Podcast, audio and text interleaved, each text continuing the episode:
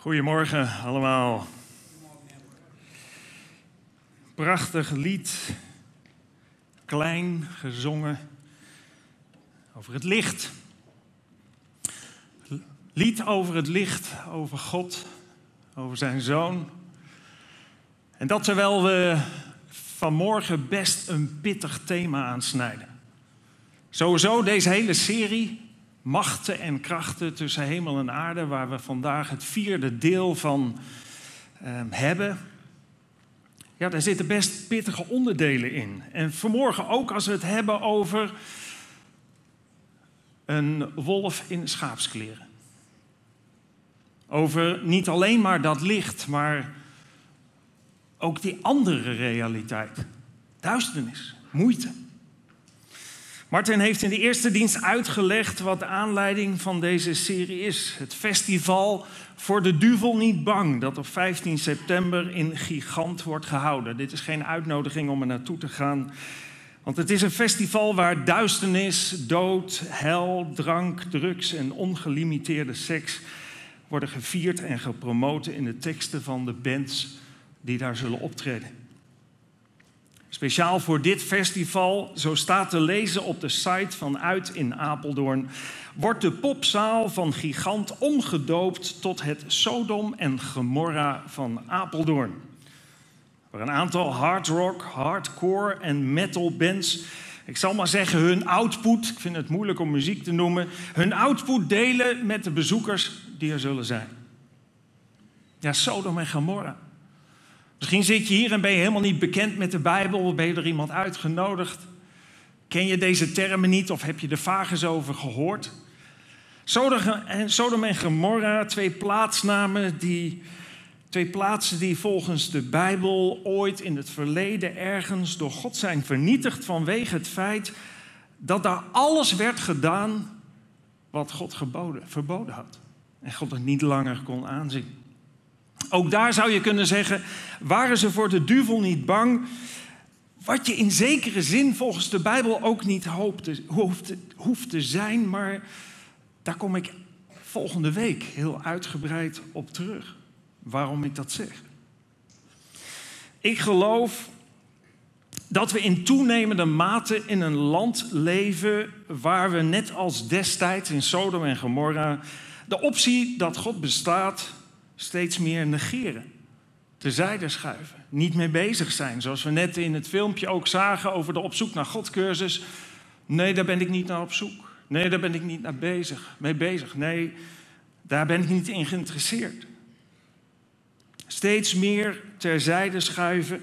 Ons steeds meer ontdoen van onze joods-christelijke roots. En eigenlijk steeds meer doen waar we zelf zin in zin hebben. Dat is toch wel een beetje de trend. Misschien ooit ingezet in de Franse Revolutie, waar vrijheid en gelijkheid, misschien met als verlangen broederschap, wat daar meestal niet uit voortkomt, maar gestart zijn en steeds verder is het verworden tot ieder heeft zijn eigen waarheid en iedereen bepaalt zoveel mogelijk maar zelf waar die zin in heeft. En ik geloof dat die keuzes die we daarin maken, in welke vorm dan ook, direct of indirect, verband houden met het feit dat we steeds meer en steeds verder in de problemen komen. Niet economisch. Economisch gaat het prima. We horen over de stijgende lijn in de economie en over de uh, werkloosheidscijfers die dalen. Nee, op dat moment, op, dat, op die plek niet. Maar psychisch relationeel raken we steeds verder het spoor bijster. Steeds meer mensen raken overspannen of gaan op een andere manier gebukt onder de gevolgen van stress. Steeds meer mensen zijn depressief. Steeds meer mensen slikken dient ten gevolge antidepressiva of andere rustgevende medicatie. De wachtlijsten bij hulpverleningsinstanties op gebied van psychische nood zijn nog nooit zo lang geweest. Niet in de laatste plaats speelt dit alles bij jongeren. Waarbij tegenwoordig zelfdoding doodsoorzaak nummer één is in de leeftijd van 20 tot 25 jaar. We werden er afgelopen week hier in de basis ook door opgeschrikt. En verdubbeld is voor jongeren onder de 20. Er is grote nood. Veel jongeren en ouderen melden zich helemaal niet bij hulpverleningsinstanties en staan niet in die lange lijst, maar doen, zou je kunnen zeggen, aan zelfhulpverlening. Door zich te melden bij bijvoorbeeld de koffieshop. Niet om een kopje koffie te drinken, zoals we wel weten, maar om daar een stukje rust te zoeken. Vaak een opstap naar middelen die veel verder gaan en veel zwaarder zijn en je veel verder in de problemen brengen. Andere mensen die een uitweg zoeken in drank of andere wegen om het ongeluk of het slecht voelen of het depressief zijn te verdoven. Dit zijn de artikelen die je wekelijks voorbij ziet komen. Zomaar een paar. Meer mensen zochten hulp bij psychische hulptelefoon. De april 2018 en nog één. Epidemie van psychische problemen. De eh, World Health Organization, WHO, stelt dat ongeveer 30% van de jongeren van 15 tot 30 jaar psychische problemen heeft. Enorme toename. Nederland steeds meer in de war. Telefonische hulplijn psychische klachten kan de vraag niet meer aan. Nog een. Waarom zijn we massaal depressief? artikel uit de metro. Steeds meer mensen met psychische problemen. Nou, eigenlijk bijna iedere dag. Ik heb laatst ook nog een ander artikel over studenten die in toenemende mate in problemen komen. Zo kun je bijna iedere dag wel zo'n artikel voorbij zien komen. Zonder precies te kunnen zeggen hoe het een verband houdt met het andere, zie ik zeker een verband tussen het over de heg gooien van Gods kaders, van Gods levenskaders en de drama's die zich in toenemende mate in het leven van veel volwassenen en kinderen afspelen. En zeker denk ik dat het thema van vandaag de wolf in schaapskleren daarin een rol speelt. Om een voorbeeld te noemen van de problemen die we zien gebeuren en de oorzaken, de manier waarop we bijvoorbeeld omgaan met het huwelijk en met gezin. Waarbij dingen op vele terreinen zo anders gaan dan God het heeft bedoeld. Wat denk ik in grote mate bijdraagt aan ook heel veel ellende die we om ons heen zien. Als ik alleen al denk aan de 1300 kinderen, ik heb het getal hier wel vaker genoemd, 1300 kinderen per week in Nederland die horen dat hun biologische ouders uit elkaar gaan. Daarvan zijn de gevolgen bijna niet te overzien.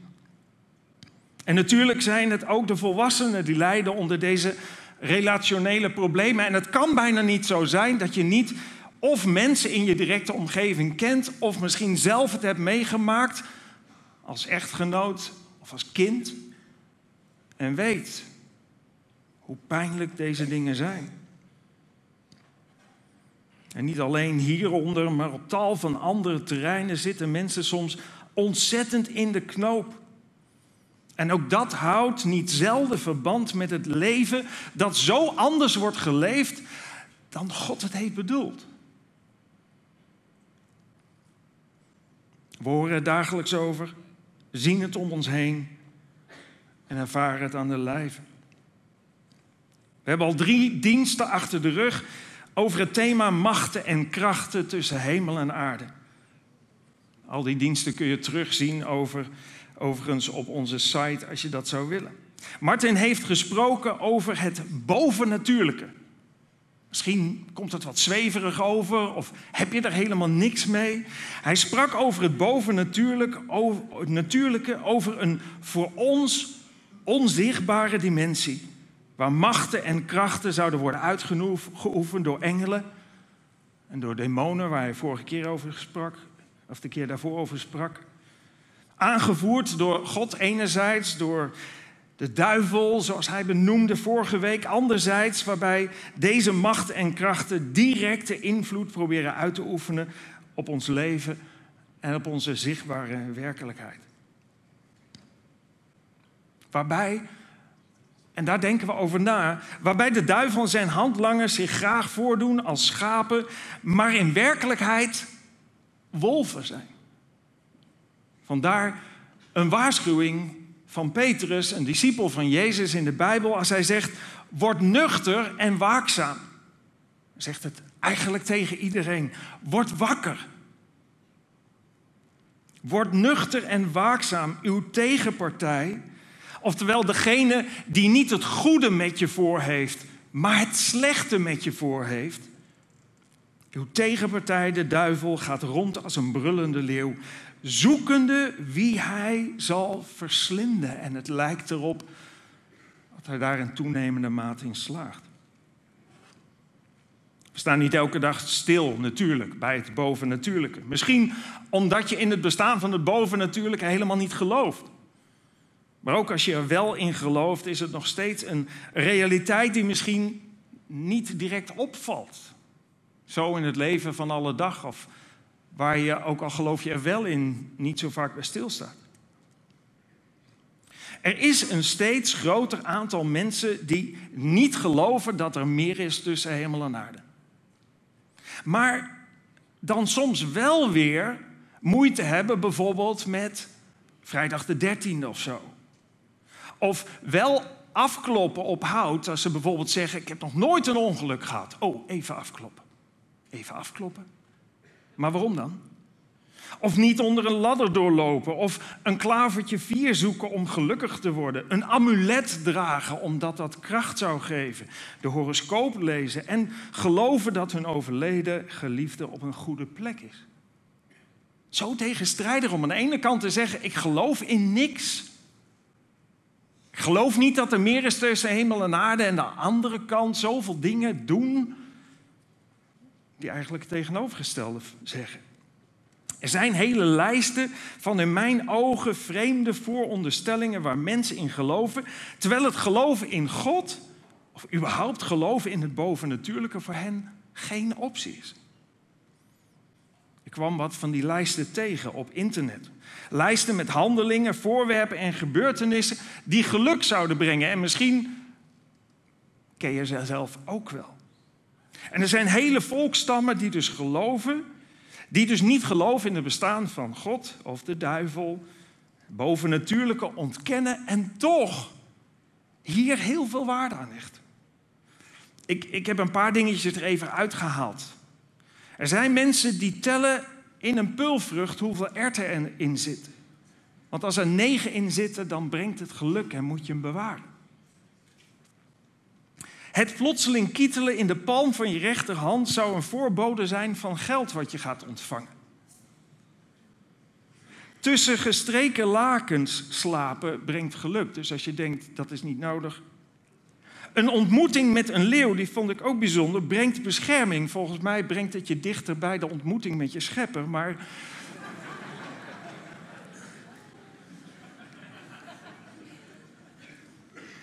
jeuk aan de neus stond er dat betekent binnenkort krijgt men een geschenk. En over de rechterouder, uh, rechterschouder naar de nieuwe maan kijken zou ook geluk brengen. Het tuiten van je rechteroor. Voorbode van een goed bericht stond er. Ik weet me dat van vroeger nog te herinneren. Zeiden als je rechteroor piept, dan spreekt iemand goed over je. En als je linkeroor piept, slecht. Heb je dat ook wel eens gehoord? Komen we erbij bij die dingen? Scherven. Hoe vaak zeggen we het niet? Als we iets laten vallen. Scherven. Scherven brengen geluk. Maar hoe dan? En een spiegel die stuk valt, die dan weer juist niet. Een schoorsteenveker aanraken zou ook geluk brengen. Volgens mij krijg je er alleen vieze handen van. Maar tijdens een storm de haren laten knippen. Volgens mij levert dat alleen een hele aparte koep op. En vogelpoep op je hoofd zou ook geluk brengen. Dus maak je daar geen zorgen over. Apart hè?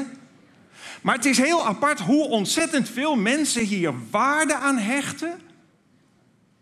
Die zeggen: Ik geloof niet dat er iets is tussen hemel en aarde. En, en, en de lijst met dingen die ongeluk zouden brengen, die is nog veel langer. Een paar dingen eruit. Een liefheersbeestje doden brengt groot ongeluk, denken sommige mensen. Soms is het heel ingewikkeld. Een duif horen koeren bij het aanbreken van een nieuwjaarsdag terwijl je een heuvel afdaalt, dan staat het komende jaar in een slecht teken. En je moet het ook allemaal onthouden. En toch, het wordt heel veel, worden deze dingen gezegd. Ik, ik, toen ik met die lijst bezig was, moest ik denken aan vroeger thuis. Ik mocht thuis nooit een schaar in de vensterbank leggen. Kent iemand dat? Nee, hè? is alleen bij ons fout gegaan dan. En, en wat ook meteen reactie gaf van mijn moeder was als er twee messen over elkaar lagen. Iemand die dat kent? Ook niemand hier. Ja, nog eens met mijn moeder praten dan. Um, tegelijk de voor- en achterdeur van een huis openzetten zou ook ongeluk brengen. Volgens mij brengt het tocht. Een boek laten vallen en er niet op gaan staan. Er zijn dus echt mensen die, een, als ze een boek laten vallen, erop gaan staan omdat het anders ongeluk brengt. Maar niet geloven dat er iets is verder. Nieuwe kleren wassen voor ze gedragen zijn, een nieuwe ingang in een oud huis maken. Je kat meenemen als je verhuist. Dat is zielig als je daarin gelooft. Voor die kat dan. Gele bloemen bij een huwelijk. Een boterham die op de beboterde zijde valt. Als je hem laat vallen. Dat doet hij altijd. Ja. De kat die zijn staart likt, betekent onaangenaam bezoek. We hebben geen kat. Drie molshopen naast elkaar. Dat kan ik me dan weer voorstellen. voorstellen want als je er eenmaal drie hebt, heb je er binnenkort een heleboel. Dat gaat gewoon door namelijk. Het tuiten van je linkeroor, dat was dan slecht bericht. Kraken en piepende schoenen zouden ook ongeluk brengen. Een spin in de morgen brengt kommer en zorgen. Zo heb je zo ook van die liedjes die opgezegd worden. En het kietelen, plotseling kietelen in de palm van je linkerhand is een voorbode van onverhoopte kosten. Dus rechts is oké, dan komt je salaris binnen, maar links is niet oké. Ik weet niet van wie deze uitspraak is. Ik ben hem lang geleden tegengekomen, maar ik geloof dat het zo is. De mens is ongeneeslijk religieus. Dus hoe we ook vaak horen, of misschien zelf wel als je hier zit, moeite hebt te geloven dat er meer is tussen hemel en aarde. Misschien zitten hier een heleboel mensen die gelovig zijn, maar deze diensten houden we in eerste instantie voor mensen die zoekend zijn, die op zoek zijn naar antwoorden. Ontzettend veel mensen die, die moeite hebben met het idee dat er meer is tussen hemel en aarde. En aan de andere kant op allerlei terreinen in het leven laten zien dat ze toch geloven dat er meer is dan alleen maar de rationele overwegingen die er te bedenken zijn. De mens is ongeneeslijk religieus. We hebben allemaal iets van besef van meer tussen hemel en aarde. Religie, het zoeken naar zingeving, het zoeken naar antwoorden, het idee dat er misschien toch meer is tussen hemel en aarde, blijkt onlosmakelijk verbonden te zijn met de mens. En ik denk dat dat ten diepste, wat er ten diepste aan ten grondslag ligt, is ook het verlangen van de mens om gelukkig te zijn. En dat niet alleen, maar ook om hoop te hebben als het moeilijk is. Om rust te vinden, om vrede te ervaren, om liefde te ervaren. Ergens begrijpen we allemaal, soms na vallen en opstaan, dat de bevrediging van die verlangens die ieder mens eigenlijk heeft, niet te koop zijn, niet af te dwingen zijn, maar dat dat buiten dat terrein ligt. Volgens de Bijbel is er maar één reden waarom wij mensen in dat vinden van geluk, en zo blijkt in toenemende mate niet matig of slechts voor korte duur slagen. De tekst die ik daarover voorlees is kort, is radicaal. Maar als het waar is, en dat geloof ik met heel mijn wezen, verklaart deze tekst veel problemen en de reden van onze zoektocht naar geluk. De schrijver van de tekst is Paulus die eerst een aanklager en vervolger was van het christendom, maar later een stichter van vele kerken werd. Hij schreef wat ik je ga voorlezen als onderdeel van een lange brief aan mensen in Rome. En hij schrijft dit. Alle mensen, en hij bedoelt daarmee volwassenen die de keuzevrijheid en de mogelijkheid hebben om keuze te maken. Alle mensen hebben gezondigd en moeten het stellen zonder Gods heerlijke aanwezigheid. Dus onze zonde, en de Bijbel bedoelt met zonde al het handelen, onze handel en wandel dat buiten de kaders van Gods liefde gaan.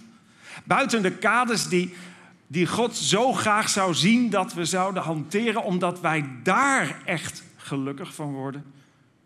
Onze zonde, al ons handelen buiten de kaders van Gods liefde, is de reden, zegt Paulus, dat we Gods heerlijke aanwezigheid, dat wat ons hoop en vrede en rust en liefde geeft, moeten ontberen. En het is die leegte, het is die leegte waar de tegenstander van God induikt. Door zich voor te doen als een, als een schaap, als een helper. Als iemand die het goede met je voor heeft, maar die in werkelijkheid een wolf is die je probeert veel verder in de problemen te helpen. En je bij God vandaan. Hij biedt je duizenden wegen om gelukkig te worden. Met van allerlei fantastische beloften probeert hij om je te binden. En steeds verder van hem afhankelijk te maken. Het werkt een beetje zoals, zoals drugs zou je kunnen zeggen. Het begint onschuldig. Je rookt gewoon een jointje. En het doet wat het belooft. Je wordt er rustig van. Het maakt je misschien wat zelfverzekerder. Maar je hebt er steeds een beetje meer van nodig om je dat te geven waar je naar op zoek bent. En steeds vraagt het iets meer van je en steeds meer zwem je eigenlijk de fuik in, net zo lang tot het je volledig in de greep heeft. Zo werkt het kwaad. Zo werkt de duivel, de tegenstander van God en zijn trawanten, de demonen. In het onzichtbare heeft het invloed op het zichtbare. Op ons denken als we ons daarvoor openstellen. Op ons handelen.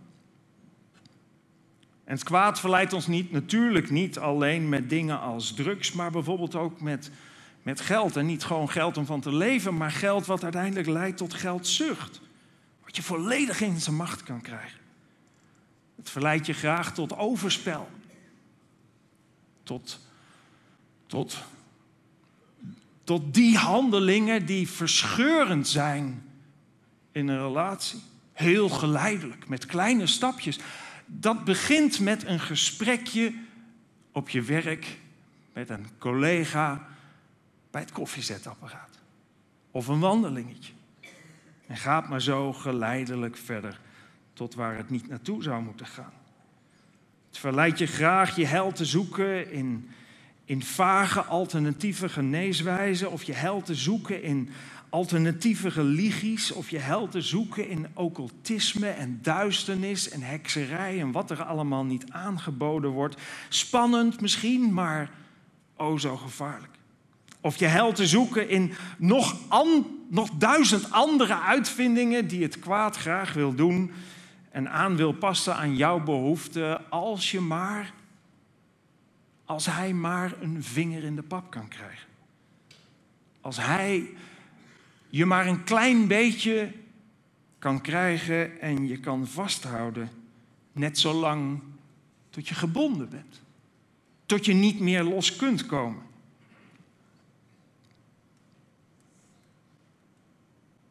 Occultisme, ik noemde het net, is onder jongeren heel populair. Het is aantrekkelijk, het is stoer, het is spannend.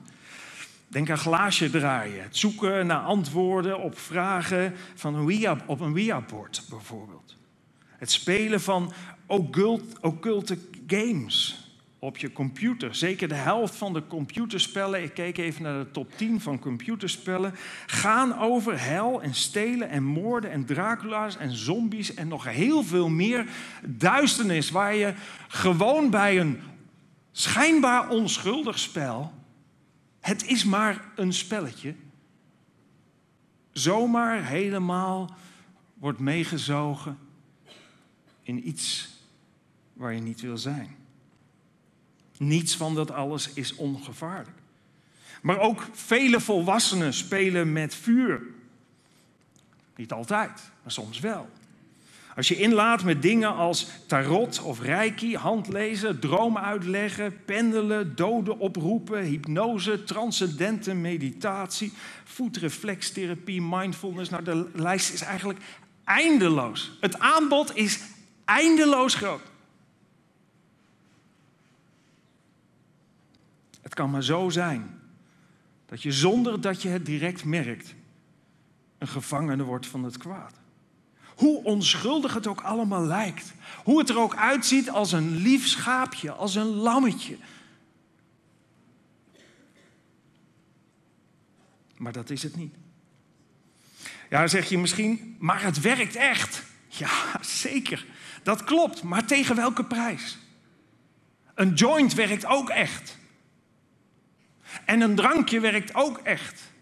Het werkt allemaal echt.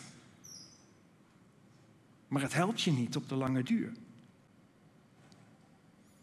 Waarschijnlijk zul je al die schijnbaar onschuldige activiteiten nooit in verband brengen met de problemen die je nu ervaart. Maar dat wil niet zeggen dat die verbanden er niet zijn. Satan, ik zei het al, is een wolf in schaapskleren. Sterker nog, in de Bijbel staat, Satan zelf kan zich voordoen als een engel van het licht. Zo geraffineerd presenteert het kwaad zich. Om te proberen de mensen, misschien jou wel, voor zich te winnen. De Satan zorgt eerst dat je in de put valt door je tot zonde te verleiden en werpt je dan een touw toe die hij volgens langzaam laat vieren of als je bijna boven bent loslaat. Waardoor je nog verder in de ellende komt. En dan werpt hij je weer een nieuw touw toe of een ladder waarvan de sporten zijn doorgezaagd. Natuurlijk is dat niet wat God wil. Daarover gaat eigenlijk het grootste gedeelte van de Bijbel. Het ging in het begin van de Bijbel al fout. Volgende week kom ik daar uitgebreid op terug. Maar het is nooit Gods bedoeling geweest dat het zo fout zou gaan. Maar Gods liefde is onlosmakelijk verbonden met de vrije wil van de mens. En die vrije wil kunnen wij invullen zoals wij willen. En als we die invullen op een manier die ver bij God vandaan staat, dan stellen we ons kwetsbaar op. God houdt van je. God houdt van al zijn schepselen. Wat je ook ooit hebt gedaan, nog steeds houdt God van je. Volgende week ga ik je meer vertellen over de mogelijkheid die God biedt om die verbroken relatie waarover Paulus sprak met hem te herstellen. En om wat je ook hebt gedaan, in de vrijheid te komen. Echt los te komen van de duisternis in het licht. En één ding kan ik je alvast verklappen voor volgende week. Dat wordt geen 30 stappenplan. Dat kan ook niet op 30 verschillende manieren, zoals tegenwoordig zo populair is. Ach, iedereen heeft zijn eigen waarheid, iedereen volgt zijn eigen weg. Er zijn ook niet 30 verschillende wegen die naar God, de schepper van hemel en aarde, de bron van het leven en liefde leiden. Plain en simpel is dit wat Jezus daar zelf over heeft gezegd. Hij zei, ik ben de weg. De waarheid en het leven. Niemand komt tot de Vader dan door mij. Ik weet niet of je ooit op zoek naar Godcursus hebt gedaan of, of je wel verder hebt verdiept, maar de Bijbel heeft zulke ongelooflijk goede papieren. Er zitten zoveel keurmerken van echtheid in de Bijbel verwerkt. Met name in alle dingen die voorzegd zijn in het verleden, na de toekomst, die letterlijk zijn uitgekomen of nog uit zullen komen. Dat als je daar maar een klein beetje onderzoek naar doet, je niet hoeft te schromen om te denken dat wat Jezus hier zegt echt waar is. En hij heeft voor deze exclusiviteit zijn leven gegeven. Ik ben de weg, zei Jezus. En dat zei hij niet om te zeggen, ik ben de baas of nee. Jezus keek naar de mensen, net zoals hij naar ons allemaal zou kijken. En dan lezen we, hij was met ontferming over de mens bewogen. Hij was emotioneel onder dat wat hij zag. Waarom? Omdat hij zegt, het zijn schapen die ronddolen, maar geen herder hebben. Jezus zag het verlangen in het hart van ieder mens om, om gelukkig te worden, om, om echt hoop te hebben, om echte onvoorwaardelijke liefde te kennen en vrede. Daar gaf hij zijn leven voor en daarom kan hij zeggen, ik ben de weg, de waarheid en het leven. Niemand komt tot de Vader dan door mij, want niemand anders gaf zijn leven voor jou en mijn zonde. Ik geloof dit. Ik heb dit ervaren, ik ervaar dit nog steeds. En het besluit dat ik ooit nam om deze weg te bewandelen en Jezus te gaan volgen in mijn leven, is by far de verstandigste keuze die ik ooit in mijn leven heb gemaakt. Volgende week, ik zei het al, ga ik hier uitgebreid op in. En als jij leeft zonder een relatie, niet een religie, maar zonder een relatie met je schepper zou ik zeggen: kom volgende week terug met een hart dat open staat voor de mogelijkheid dat God bestaat. Want God zegt: wie mij zoekt, we zagen het net ook in het filmpje, zal mij vinden. Met de mogelijkheid dat God bestaat en een verlangen om echte vrijheid in je leven te ervaren. Ik sluit af met de uitnodiging en een waarschuwing van Jezus. Hij zegt dit. Het is een uitnodiging aan ons allemaal. Als dit in ons leven misschien nog nooit een keuze is geweest. Ga door de smalle poort het koninkrijk van de hemelen binnen. Oftewel, neem die weg die ertoe leidt dat die verbroken relatie met God wordt hersteld omdat je het offer van de Heer Jezus aanneemt. Ga door de smalle poort, het koninkrijk van de hemelen binnen. De weg naar de vernietiging is breed. Duizend opties zijn er. Die allemaal leiden naar de verkeerde kant, hoe mooi het er ook uitziet. De weg naar de vernietiging is breed en komt uit bij de wijde poort. En wat gaan daar veel mensen door? Maar de poort naar het leven is nauw. En de weg erheen smal. Weinig mensen vinden hem. Niet omdat hij verstopt zit, maar omdat weinig mensen bereid zijn op zoek te gaan. Weinig mensen bereid zijn om een moment stil te staan bij de mogelijkheid dat God echt bestaat en van je houdt. Pas op, zegt Jezus, voor valse profeten. Voor wolven in schaapskleren. Ze komen naar u toe en doen zich voor als onschuldige schapen. Maar in werkelijkheid zijn het verscheurende wolven. Ik hoop dat je er bent volgende week. Zeker als dit nieuw voor je is. Zeker als je deze keuze nog nooit hebt gemaakt. En ik zou zeggen, neem mee wie je mee wil nemen. Dan maar staan plaatsen. Het is een uitnodiging die Jezus aan ons allemaal doet. Om voor Hem te kiezen. Om de waarheid te kiezen. Het kan niet zo zijn dat er van allerlei waarheden zijn. Alleen dat al is een in tegenspraak.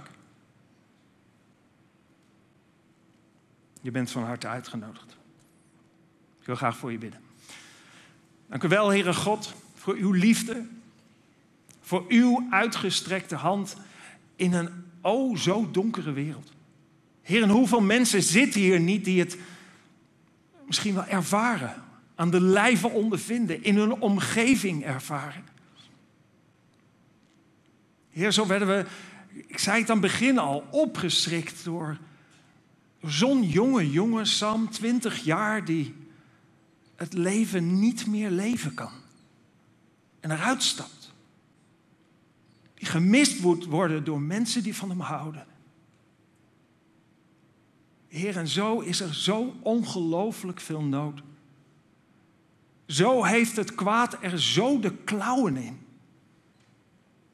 Heer, ik wil u bidden, Heer, voor iedereen die hier zit. U kent ons allemaal hoofd voor hoofd. U kent ons leven. U kent onze pijn en ons verdriet. Misschien pijn en verdriet dat achter de glimlach bijna niet zichtbaar is. Dat we misschien niet durven laten zien. De zonde in ons leven waarover we niet durven spreken, maar wat ons in onze greep houdt. Heer, ik wil u bidden dat we de vrijheid zullen zoeken en vinden om, om naar u toe te gaan. Heer, ik wil u bidden of u ons wilt helpen. Om die openheid in ons hart te krijgen, in ons leven te krijgen. Heer, als we u nog niet kennen hier zitten en dit misschien een, een heel zwaar en ingewikkeld verhaal was. Ik wil u bidden, Heer, of u ons hart wilt aanraken zoals u dat alleen kunt door uw geest. Zodat we iets, een glimpje, al is het maar een glimp, van die licht, van dat licht en die warmte die u in ons leven wil zijn, mogen gaan ervaren. En dat dat ons nieuwsgierig zal maken. Nieuwsgierig naar meer. Niet meer wat ons naar beneden trekt, maar meer wat ons ten volle in de vrijheid zal brengen. Heer, zegen ons. Leid ons. Bescherm ons. En help ons, Heer, om die smalle weg te bewandelen. En door die smalle poort te gaan, die leidt tot het leven. Amen.